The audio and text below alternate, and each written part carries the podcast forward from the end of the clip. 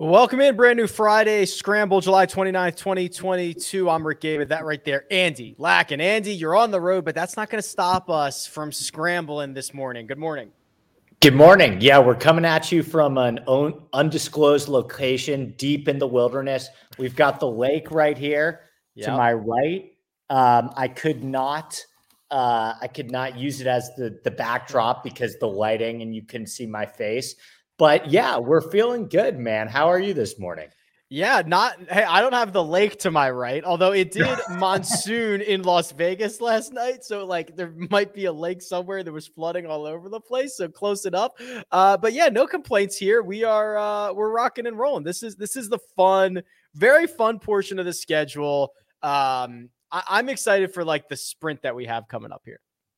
Absolutely. Um, I enjoy the this these last couple of weeks, and obviously we have a uh, a little twist and turn to it this year with all of the live stuff too. Has that gotten started in Bedminster? I feel like the pro am had more noise than the actual competition, or I don't know if it got started. Now they remind me the first three events they went. uh didn't they go Friday, Saturday? No, they went Thursday, Friday, Saturday. They switched it for this one. Now it's Friday, Saturday, Sunday. Yeah, and since it's a shotgun start, I think they have the ability to create. I mean, like the whole point of LIV is it's not golf all day, right? So, right. like they, the golf will probably be.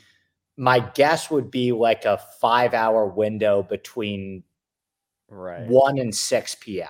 Probably. Right. They want like the prime time. They want like the prime time window right prime-ish. Right, right. Yeah, precisely, uh, precisely. Makes sense. Okay, so I don't I don't think they've started yet. Uh, they have started in Detroit, and uh, Cam Young, as of just moments ago, put a bow on a nine under 63 that for the moment, Andy has him atop the leaderboard. I believe this is where we have to say something about the chalk monkeys or the community win, or like, you know, of course he's going to go out and win this golf tournament at 18 to 1 and everybody saw it coming. So, you know, one of those phrases I think gets inserted here. Right. We are on a historic run of, hey, sometimes it's not that hard, right, guys? And I think with Cam Young, he was checking a lot of the boxes. I, from a DraftKings perspective, Rick, I'm a little frustrated in myself, and I'll be the first to admit it when I got it, when I get things wrong. I thought that Cameron Young was going to have closer to what Cantlay's ownership ended up being, and Cantlay was going to be closer to Cameron Young. And like Cameron Young was the token guy, and I talked about this in in the Wednesday article too, where there's always a player where ownership kind of turns into a bet with them, right? where it's okay. Like I'm so glad you're going to talk about this for sure. Okay, so there's like this week it was to Cameron Young or not to Cameron Young, and right. Cameron Young chalk became a thing this week. And that player, it happened with Goddard up the prior week, where people were projecting Goddard up at 28, 30%, and he came in at 15.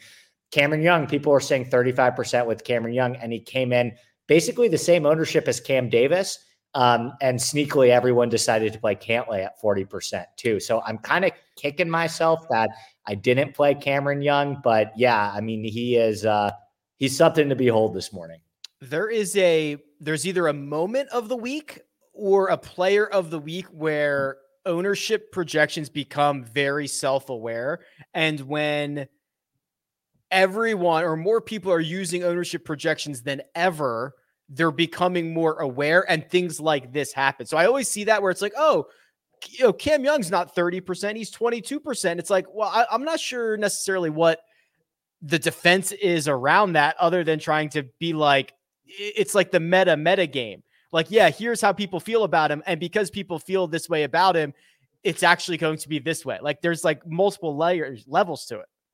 Yeah, a hundred percent. And and with Cam Young, I think myself included, I'm completely guilty of this. Is you, you basically talk yourself out of it based on looking at the players that are around him in his range and kind of asking yourself the question: Is he X amount of times more likely to perform than this player? You know, we're going to a putting contest, right? Essentially. So Bryson was seven to one last year, checks all of the boxes. I think he was probably in the 30% range, and he misses the cut as the highest priced player. So, is it completely conceivable at a course like the Rocket Mortgage that doesn't always do the best job of accentuating elite tee to green play and some of the stuff that Cameron Young is best at?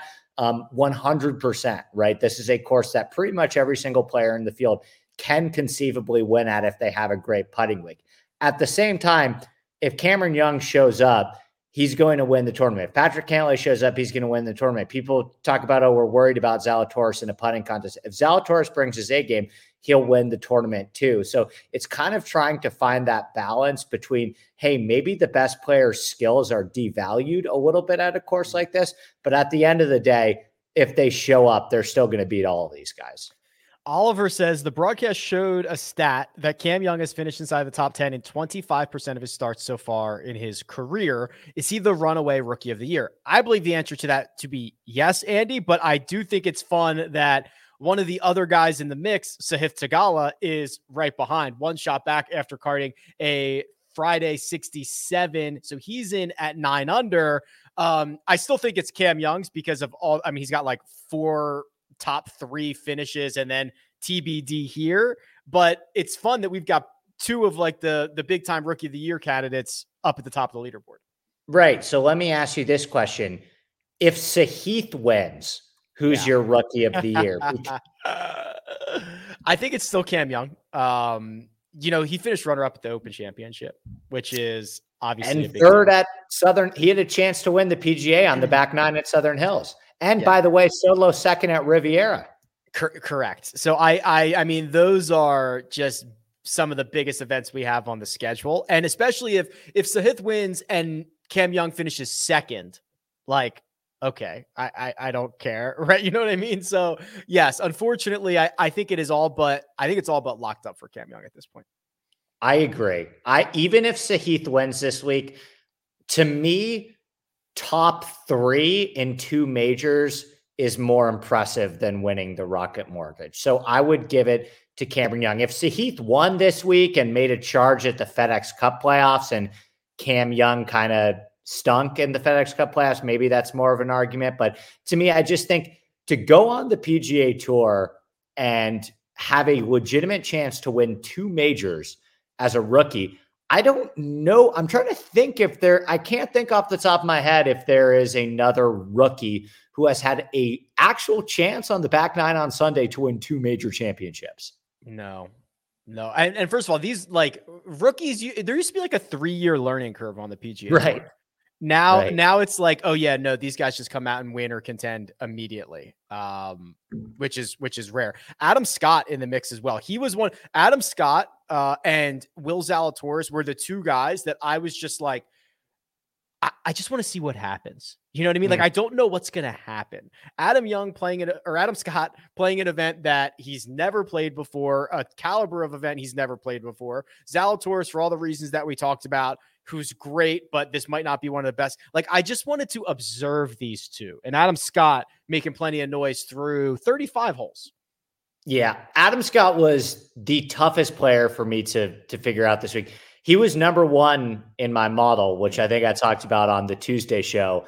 And I didn't trust it. I, I, I you know, I did not play much of him. I have him as like a um, contrarian one and done play in one of my leagues. So I think. Yeah, you talked me into you talked me into right. that. So so far so good there. yep, yep. So I I've got him in in the in the one and done. Um, but I you know I I. I have a difficult time with Scott. It, his schedule doesn't make a ton of sense to me. My numbers suggested that this was sneakily an incredible course fit for him based on how he's been able to heat up with the putter, um, the amount of birdies that he still makes. He still hits the ball a very long way, despite kind of now being in his mid 40s. And he's a very good long term wedge player as well. So, from a statistical standpoint, even though this doesn't feel like an Adam Scott course, he actually sneakily does all of the things that you would want to see at Detroit Golf Club. I don't know about his I, am curious about his staying power, and we can kind of talk about the odds. Like, obviously, Adam Scott is this prolific winner. I think he's you know, he's won over two dozen times, I think, over the course, course of his career worldwide. But if it's Cam Young and Sahith and Adam Scott down the stretch, like I don't know if I'm hmm. I don't know if I'm penciling in Adam Scott there. Uh, I don't know either. Adam Scott, 2.2% owned in that one and done that we're referring to that you and I both have him in. Uh, unfortunately, do you know who's 20% owned? is Cameron Young. Young. Yeah. yeah. So yeah.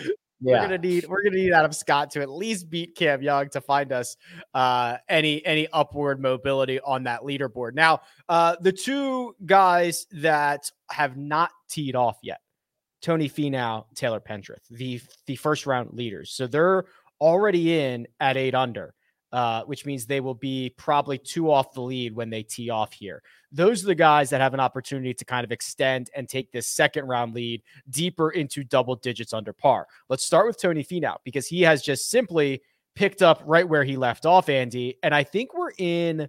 I was kind of trying this out on on the first cut last night to see if it would stick. Like there used to be a time where guys would not play weeks before major championships. They would win and then maybe have a little bit of a letdown. I feel like guys stay in the moment a little bit better now. And they also kind of want to play themselves into major championships, which feels like kind of a difference from what we've seen maybe a decade ago.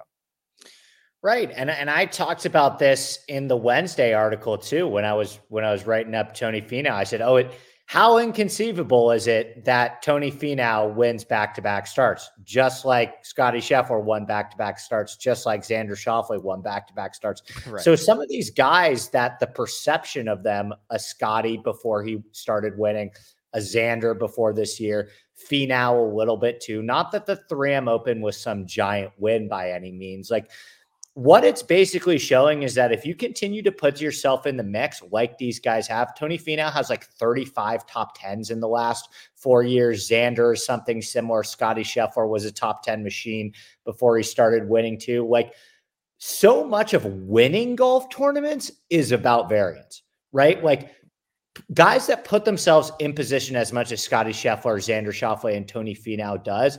That's why I hate the, oh, this guy's a loser calling somebody a loser because he doesn't close on Sundays is just simply not understanding variance, right? Like Tony Finau, if you actually look at his pressure stats, he raises his baseline. The dude shot 64 on Sunday at Riviera, but Max Homa got up and down from a tree to beat him, right? So right. Tony Finau is the type of player where once he starts catching the right side of variance, a la Scott Piercy completely collapsing, the wins are inevitable, right? So, so I am – completely bullish on Finau's chances going forward. I mean, I think of that. We talked about Scott, Theegala, and Young. If Finau's there down the stretch, he's still probably the guy that I would feel most confident about, despite what his kind of long term moniker is and reputation. Yeah, you're not a loser for constantly being in the mix and not winning. You're a loser for never getting in the mix. Right.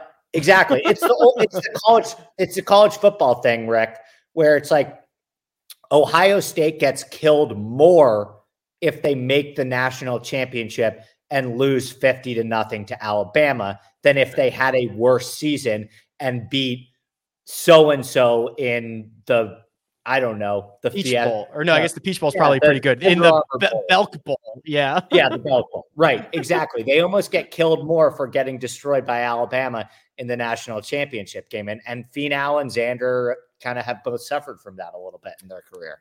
Uh, finally, there's a couple of Canadians on this leaderboard. The one I'm most interested in is Taylor Pendrith. We, I kind of just stuck my head out for him this week. A guy that I thought fit really well for Detroit Golf Club, who hasn't played much because of an injury. He gave me a really good round one, but the way this leaderboard is shaping up, Andy, I'm, I'm starting to get worried that he's just kind of out outclassed here, right? It's Finau, it's Adam Scott, it's Cam Young. I like I'm I'm getting worried. I'm glad I got I'm glad he's in the mix right now, but I'm I'm worried. Yep, it's a strong leaderboard, and obviously Pendrith doesn't have the uh the pedigree than some of these guys do. I am going to pat myself on the back with one thing when it comes to Taylor Pendrith. Sure. So one thing that I talked about this week was um Bryson did essentially, if you go back and watch, he did the same thing to Winged Foot that he did at Detroit Golf Club which is both courses allow you to bomb away off the tee because it's a little bit easier to control spin out of bluegrass rough, especially when you're approaching back to front sloping greens. Um, so I made a connection there where Matthew Wolff and Bryson DeChambeau both finished 1 2 at Winged Foot. They also finished 1 2 at the Rocket Mortgage. Mm-hmm. Insert Brian Windhorst mean who was fourth off the tee at Winged Foot?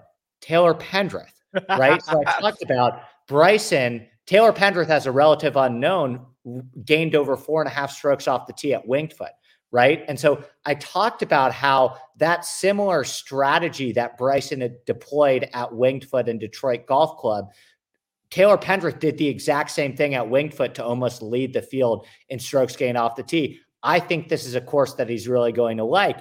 And apparently, I was on the golf course yesterday, but I got a I got a message from somebody saying Taylor Pendrith talked about in his post round interview how his strategy this week was bombing the ball up as far as he could to the green because he felt confident that he'd be able to stop his wedges on the green because of the back to front sloping greens. I got to tell you, Rick, no matter what happens with Taylor Pendrith for the rest of the right. week, if he shoots 76 and misses the cut, that was so satisfying for me yes. just hearing him say that, where it was like, oh my gosh, like here, right. like something I said, actually, they're thinking the same thing as me. God, it's such a good feeling, isn't it? It's, it's so, the best. It's so good. It's so good. All right. So with what we've all just broken down on the leaderboard, here are the live odds. Well, hold on. Those are Major League Baseball. Let me get to golf here. Our friends over at Caesars. They're not really our friends. I shouldn't say that. They're not paying us for this. Uh, they they could be our friends. All right, here we go. Tony Finau is the favorite. Three and a half to one. Cam Young, six to one. Taylor Pendrith, eight. We did not discuss Webb Simpson at 12. We did not discuss Cam Champ at 14. And Adam Scott is right there at 14 as well. Um, all, all of the things that we just discussed, we did not talk about Cam Champ. I I think I'm in. I think I'm in over the next the next three rounds, right? We've we talked about this a lot this week. He is, I think, better suited for this place than Detroit or than um, TPC Twin Cities. He gave us just the little bit of a breadcrumb last week, which is kind of what he does. And I I know like the range of outcomes over the next 54 holes for Cam Champ are win it by three or finish T52. And I love that. Right, right. So I think kind of approaching this betting board, it really comes down to how you think the afternoon wave is going to play, right? Do you think the guys in the afternoon are going to go crazy low, or do you think it's going to be a little tougher? So, yesterday, we did see a pretty sizable advantage for the morning wave. I think the morning wave were like 1.9 under par, and the afternoon was like 0.7.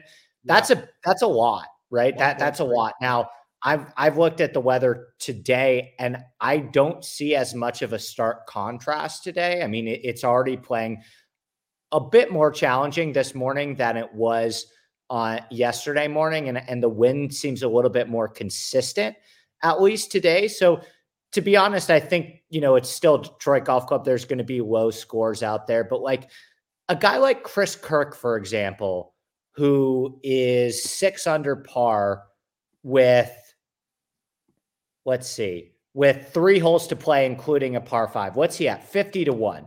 So, like, what do you think the lead is by the end of the day, right? Because if Chris Kirk finishes at seven, I, you know, I still think probably the lead, if I had to guess, is what 11. I don't think Cam yes. Young's 10 will hold 11 okay. or 12. So, so let's just think about this. The course right now is playing eight tenths of a stroke under par. Let's assume it plays a little bit more difficult and it plays like a half a shot under par. Let's say Tony Finau is on average a shot better than uh, the rest of the field just over his last whatever 24 36 rounds it might be two shots so he is probably going to finish one and a half to two and a half under par which would push the lead to yeah maybe 11 12 if he if he if he if he really outperforms his baseline or really beats the scoring average but uh, i mean I, I think i think that's probably where we're at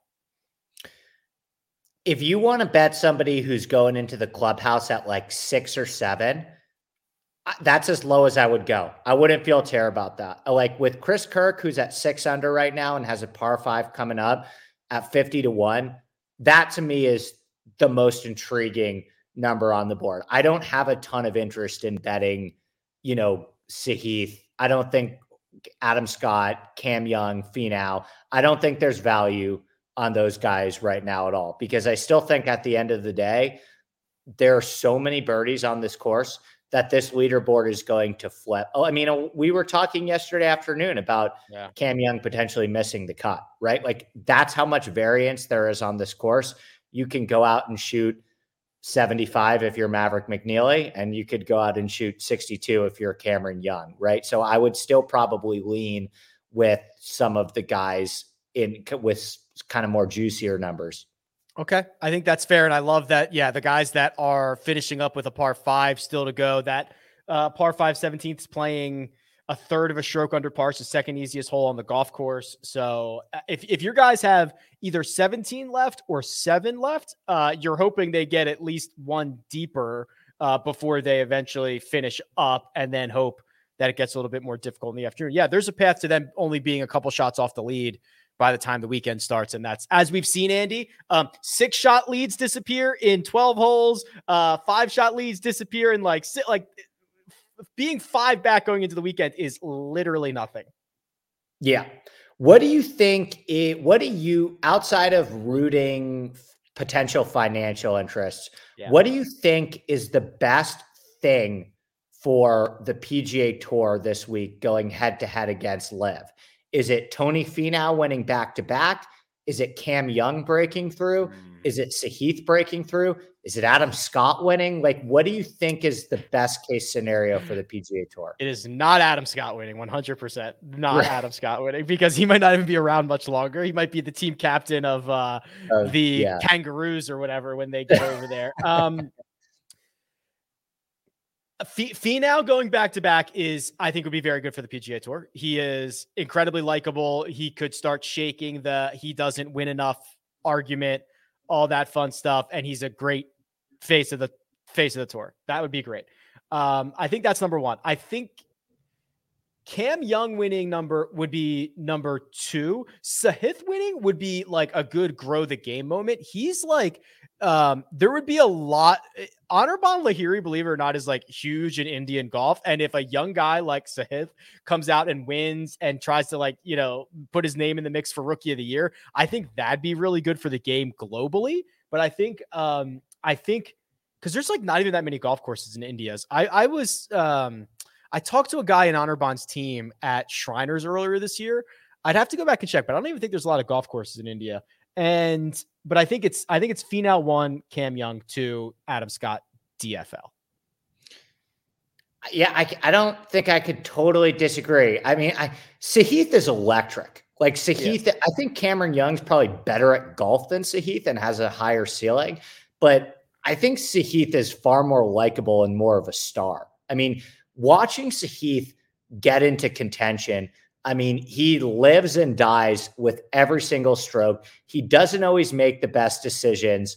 Um, his having his, I mean, and he is completely raw and authentic, right? Like he, right after waste management, I remember he, his family was there both times at waste management at Travelers, and and um, see, he he he just he's completely he's completely unapologetically himself, right? And if you listen to him in interviews um, he just he's a kid that seems like he's got his head in the right place, and to me is really electrifying to watch play golf. Cam Young maybe doesn't have as much personality as Sahith, but the way he drives the ball is like, I mean, it's it's something to behold. He's like a stop and watch on the driving range type of guy. So if you have those two potential young stars battling out with a more established star with Finau down the stretch. I think that's all you can ask for for the Rocket Mortgage, where people were literally saying before this tournament, this is a less compelling event than Trump Bedminster. This field stinks. You have Davis Love in a featured group. If you get Sahith, Cameron Young, and mm. Tony Finau in the mix down the stretch, Love maybe that. with Taylor Pendrith making a surprise entry and him hitting 350 yard drives, like I don't think you can ask much more for a tournament like the Rocket Mortgage. You sold me. I'm excited. I want to see how it plays out. Um, all right, real quick, we'll get to the props, but uh, I'll tell you that there are 10,000 golf courses in the United States. Do you want to take a guess at how many there are in India?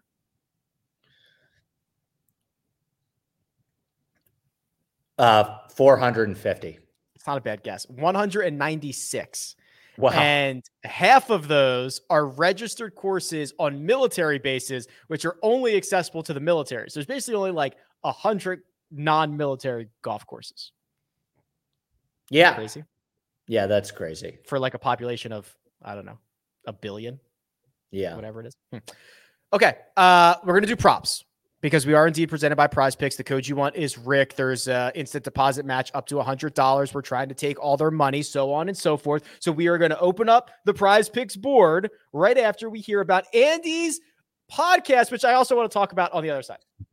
Andy Lack is not only the co host of The Scramble, but also produces his own show, the Inside Golf Podcast. It's available twice a week, focusing on course breakdowns, DFS, and betting strategies for every PGA Tour event. Admittedly, I was drawn to Andy for his data driven approach, which you'll find on his Sunday shows as he breaks down the field. But I'm even more impressed by his passion for course architecture, which offers a different perspective of our great game. Mix those together with insightful and humorous guests who don't take themselves too seriously, and you've got a recipe for a great podcast. Follow Inside Golf Pod on Twitter and download Inside Golf wherever you download podcasts. Andy, maybe I should re-record that and mention that you are now part of the Blue Wire Podcasting Network. Congratulations to you.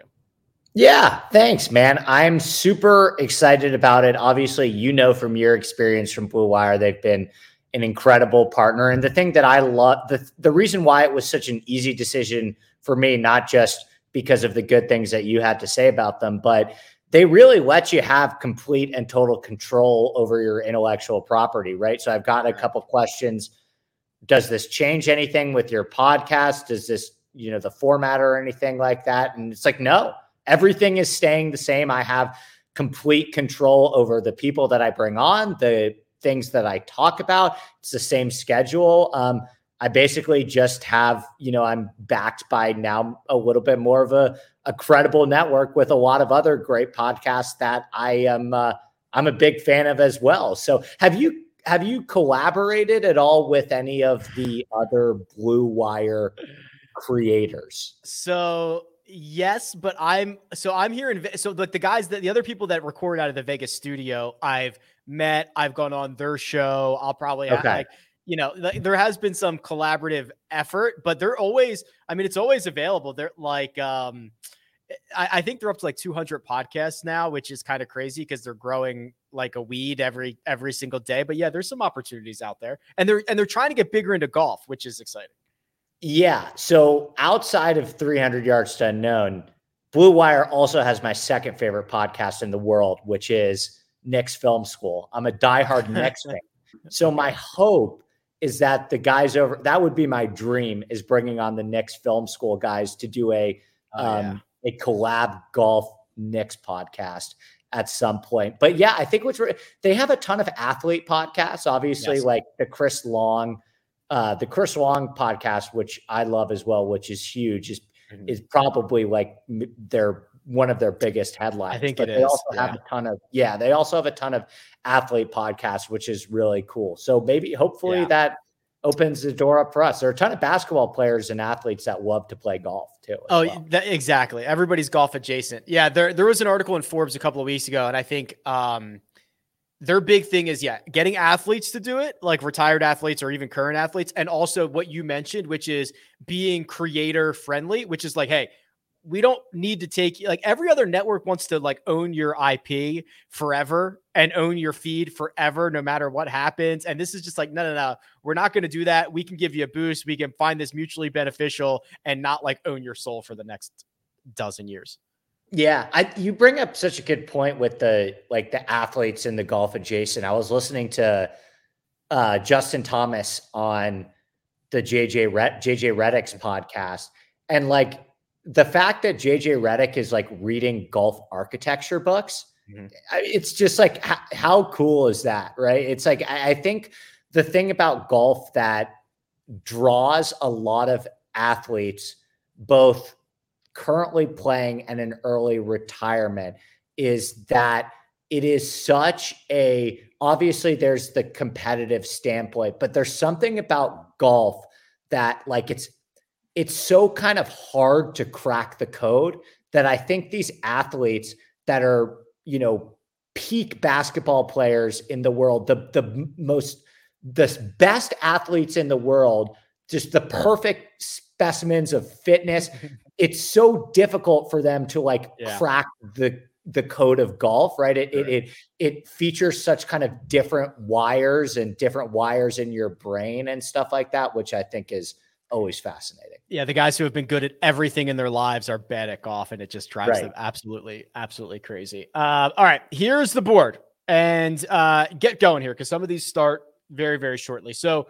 Uh, we've got strokes available. And Andy, we kind of talked about this. The golf course not playing as easy as it was yesterday. So yesterday morning it was a geez, two shots under par, but for the day it was 1.3 under.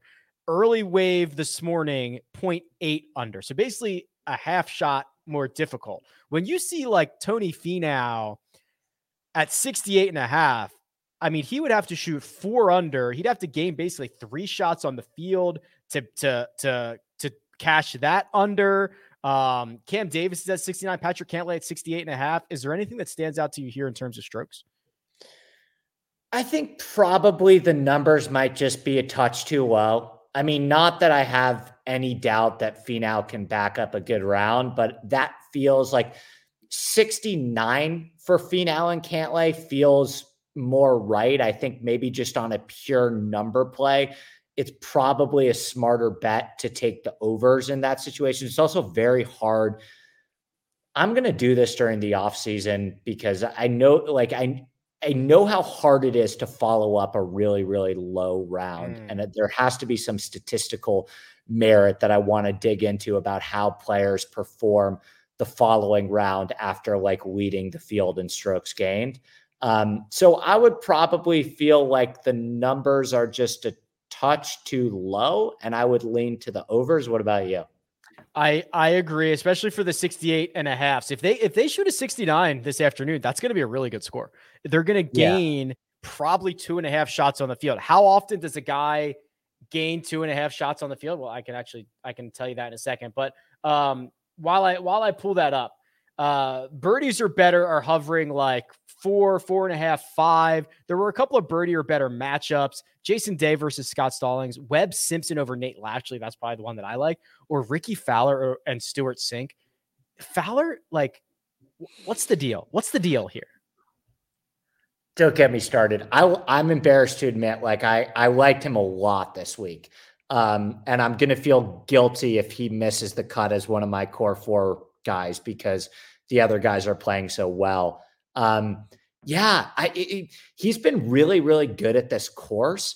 And, you know, the model that I run was kind of he was trending for a couple weeks in terms of getting closer to playability for me. And, and I kind of felt like, okay, this is this is the week where it, it makes the most sense to roll him out. And he just he he has he just can't ever really get it going it seems like. And even though there's been signs of life it just it always feels like it's two steps forward three steps backwards for Fowler. I don't think I would touch that one uh, between him and Cink. I probably with you. I think the one that you have to take is Webb over lashley right Webb over Lashley, and then maybe the two overs on Cantlay and Finau strokes. Because okay, so let's assume if they shoot a 68, which is what you have to get burned with, that's probably going to be three and a half shots better than the field. How often do does Patrick Cantlay gain three strokes to the field over his last 36? He's done it 41% of the time. We might be asking him to gain three and a half. And Tony Finau, even in the midst of this incredible run in his last 36, only gains three or more strokes to the field 44% of the time. And again, we might be asking him to gain three and a half. So I, I think that's the side you have to be on. And if those guys go out and shoot something really low, fine. But I don't, I don't think, I don't think I want to be on the other side. Right. I would, I would, I would probably agree with that. Cantlay, what does a Cantlay miscut say to you here about him? Anything? No. Yeah. I don't think. Uh, I'm surprised am, he's playing to begin with.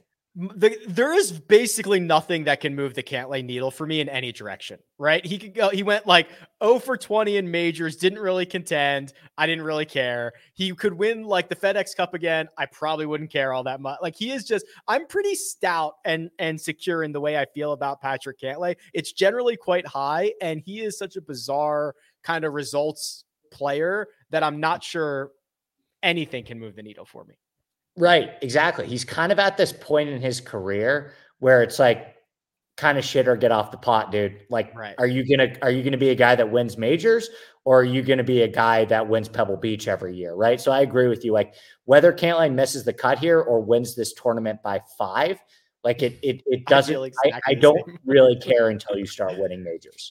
Uh, but he's got two good major finishes in a row, so maybe he's starting to That's maybe true. starting to figure it out. Okay, uh, Prize Picks. The code you want is Rick. There's a link in the description. Get your picks in right now. Also, I saw they were offering live stuff earlier. I think they still have. Yes, they do. They've got live stuff available, so you can go and get involved in that as well. And all the NFL stuff is getting posted, and it looks like it's going to be quite massive. Okay. Um, we're going to wrap this up, uh, but first, you're going to listen to another ad from Prize Picks so that we can drink our coffee. If you're not playing daily fantasy on prize picks, then you're not really playing daily fantasy. They offer nothing but props and they do it better than anyone else. You pick two to five players on an over under and can win up to 10 times on any entry. They allow mixed sport entries, meaning you can take the over on LeBron James and the under on Jon Rahm. The golf specific props are amazing birdies or better, fairways hit, greens in regulation, round score, and now, yes, single hole props. That's right. What score will a golfer make on a specific hole? I have prize pick specific tools on my website to help you build the best entries, and now Prize Picks is offering a 100% instant deposit match up to $100. Just use the code RICK at sign up or click the link in the description. That's code RICK. Good luck. Okay, Andy, I got to admit, uh, I don't have much else to talk about. You're at the lake. I got to go down to the Wynn. Unless you've got something you really want to get off your chest, maybe we should just get out of here. Uh, let's get out of here. Last question for you. Uh, KK Limbhasut is in 10th place at the Rocket Mortgage. Who is that? That's KK Limbhasut. He is um, so first off, he won on. Did he win on the Korn Ferry? He was one of those outlaw guys. Then he got, I believe, Korn Ferry status. We had him on the first cut, believe it or not. Wow. Uh, yes. Uh, so I, I, actually know KK. I was texting him a, a bit uh, a couple weeks ago. Um, very nice guy. He when he was on the first cut, and I had him on 300 yards unknown because we did like a split thing. He was. I remember it was. That's awesome. Um, he was so nervous. It was the first media he'd ever done and it was like he was nervous to come on a podcast. But no, he's a he's a very talented golfer. I think he's got Korn Ferry status. He Monday qualified in, I believe, this week. And yeah, he's playing great. Yeah, he's I love the kid. He's so he's so cool. I don't know what his staying power is, but yeah, he's a good guy. Um, good for him. No, I got nothing else, Rick. Uh, last question: Who wins the Rocket Mortgage?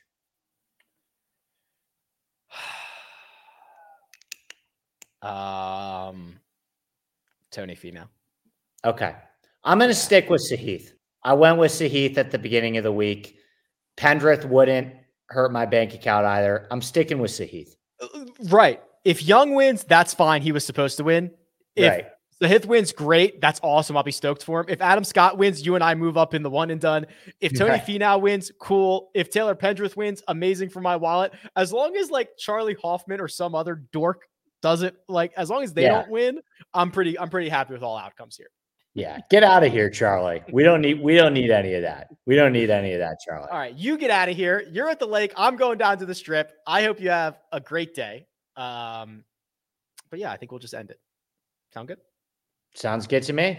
Follow Andy on Twitter at ADP Lack Sports. You can find me at Rick Run Good. We'll be back at it Tuesday to scramble it all up for the Wyndham Championship.